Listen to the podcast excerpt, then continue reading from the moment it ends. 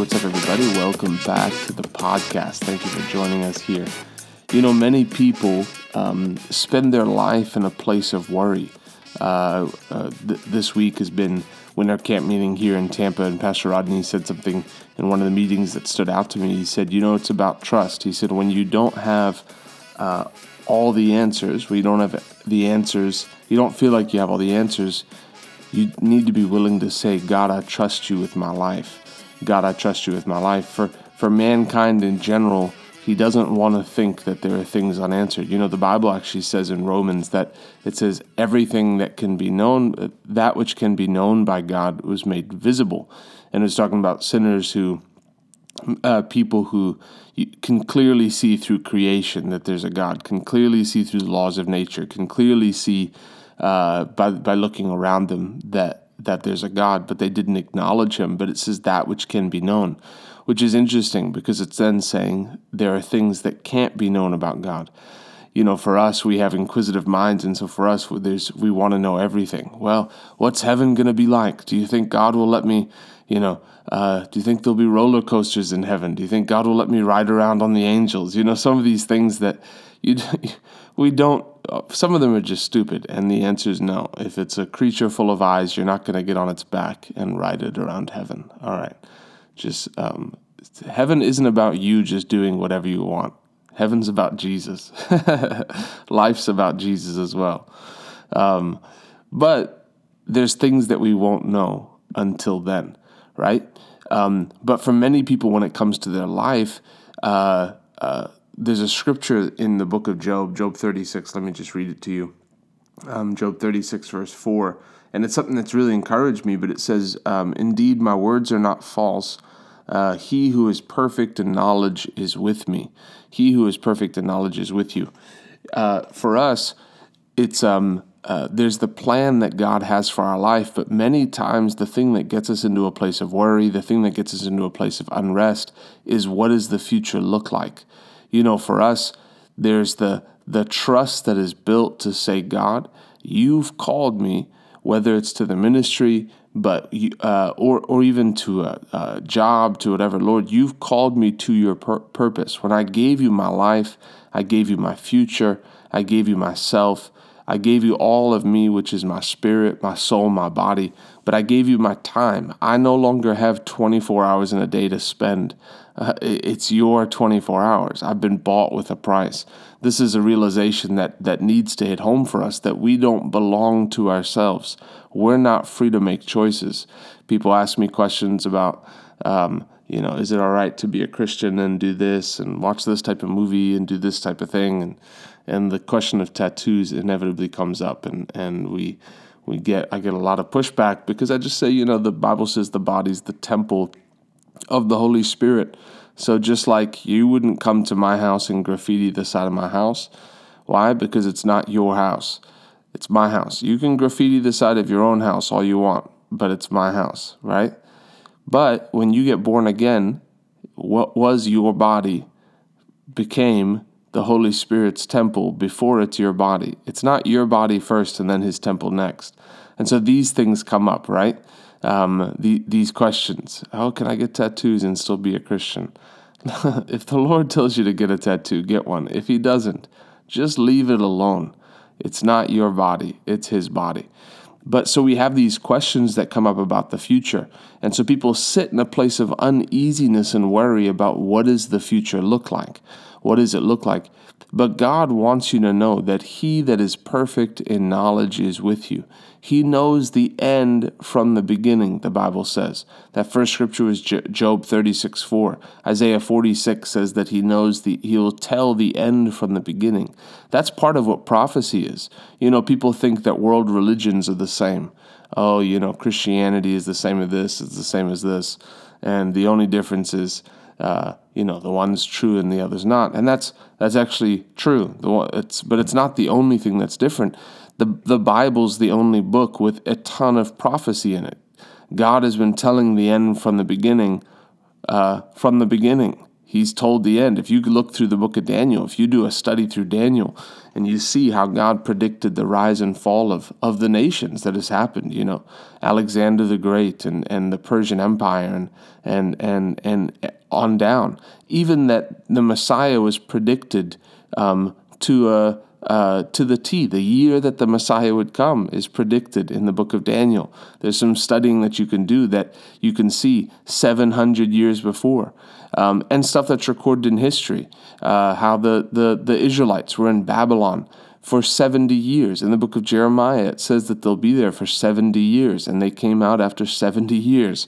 The, the, that's a testimony to the, the, rea- to the truth of the Bible. One of those scriptures is enough to show that the Bible is, is inspired by God. It's not man's work. You can't predict to the T what's going to happen like that.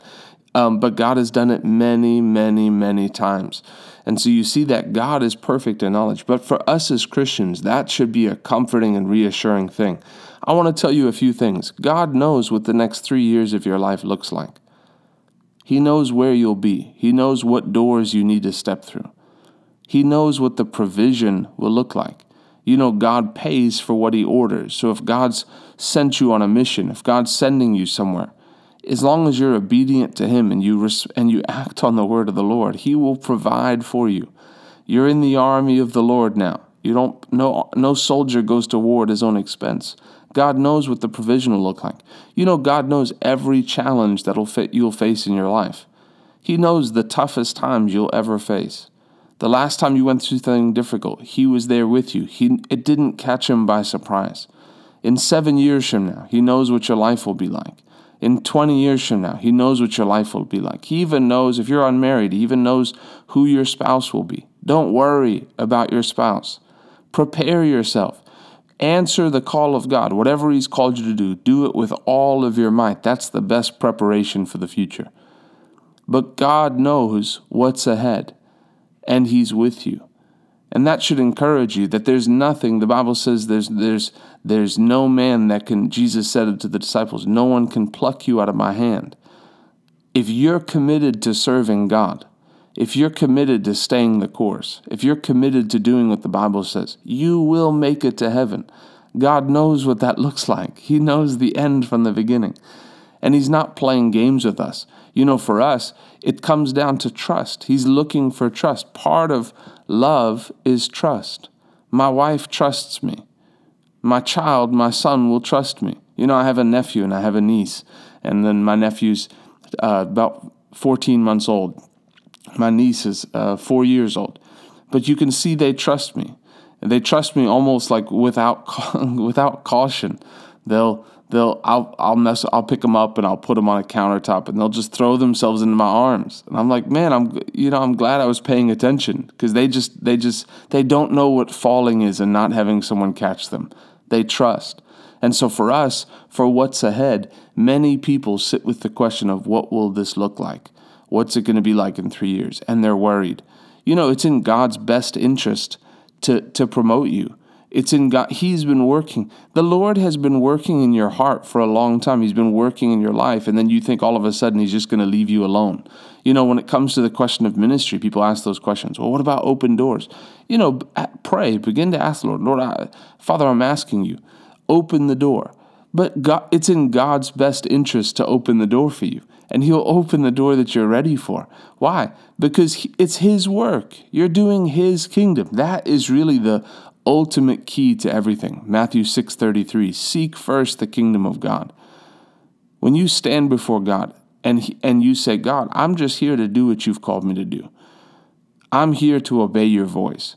Whether it's in ministry, whether it's in business, when your number one goal becomes the kingdom of God, He's going to open the doors. He's going to provide. It does not saying life won't be without a challenge, but God is with you and He's going before you. The Bible says he goes before you and makes the crooked places straight. So God is with you every step of the way. So when the challenges come, comfort your heart with those words. Remind yourself, listen, this didn't catch God by surprise. He knew what was coming, and he's with me and he's here to fight with me. and God is inside of you and He's the victor. Man, how about that? The Bible says the greater one lives on the inside of you. How about reassuring your heart with that? That there's nothing that you're going to face that you can't overcome because the greater one lives on the inside of you. There's no sickness that's going to come your way that's going to take you out because greater is he that is in you than he that is in the world. There's no infirmity, there's no family issue, there's no thing that's going to come your way that the power of God won't be able to deal with because greater is he that is in you than he that is in the world. That's the joy of serving Jesus. Is he didn't just uh, say, "Okay, now accept me," and then okay, head on down the road. He's with us. He's Jehovah Shammah. The Lord is there. Jesus said, "I will. I'll be with you." He said, "I'll never leave you nor forsake you." How did he fulfill that? He does fulfill that by giving us the Holy Ghost that the Holy Spirit lives on the inside of us. He's our helper. You know, you can depend on Him every single day. You can depend on Him for the right words to say. You can depend on the Holy Ghost for the script, right scriptures to study. You know, He wants to bring you to revelation in the Word. God's not holding back on you. If you're, God is not holding back on you. When you study the Word, Father, I thank you that my eyes are opened. Holy Spirit, help me to see exactly what you want me to see. Let this become alive to me. He wants you to have revelation. He wants you to know him. The Bible says in, in first in second Peter that we grow in grace by knowing Jesus Christ. We talked about that in, in the podcast called Growth Spurt. We grow in grace by knowing Jesus. us getting to know the Father, getting to know Jesus, getting to know God is what causes us to grow. God is not holding out on us. He wants us coming to know him. That's the whole point. But encourage yourself today. God knows the challenges. God knows the, the hard places. God knows the future. God knows the victories. God knows your family. God knows the plans that He has for you, says the Lord plans to prosper you and not to harm you, plans to give you a hope and a future and an expected end.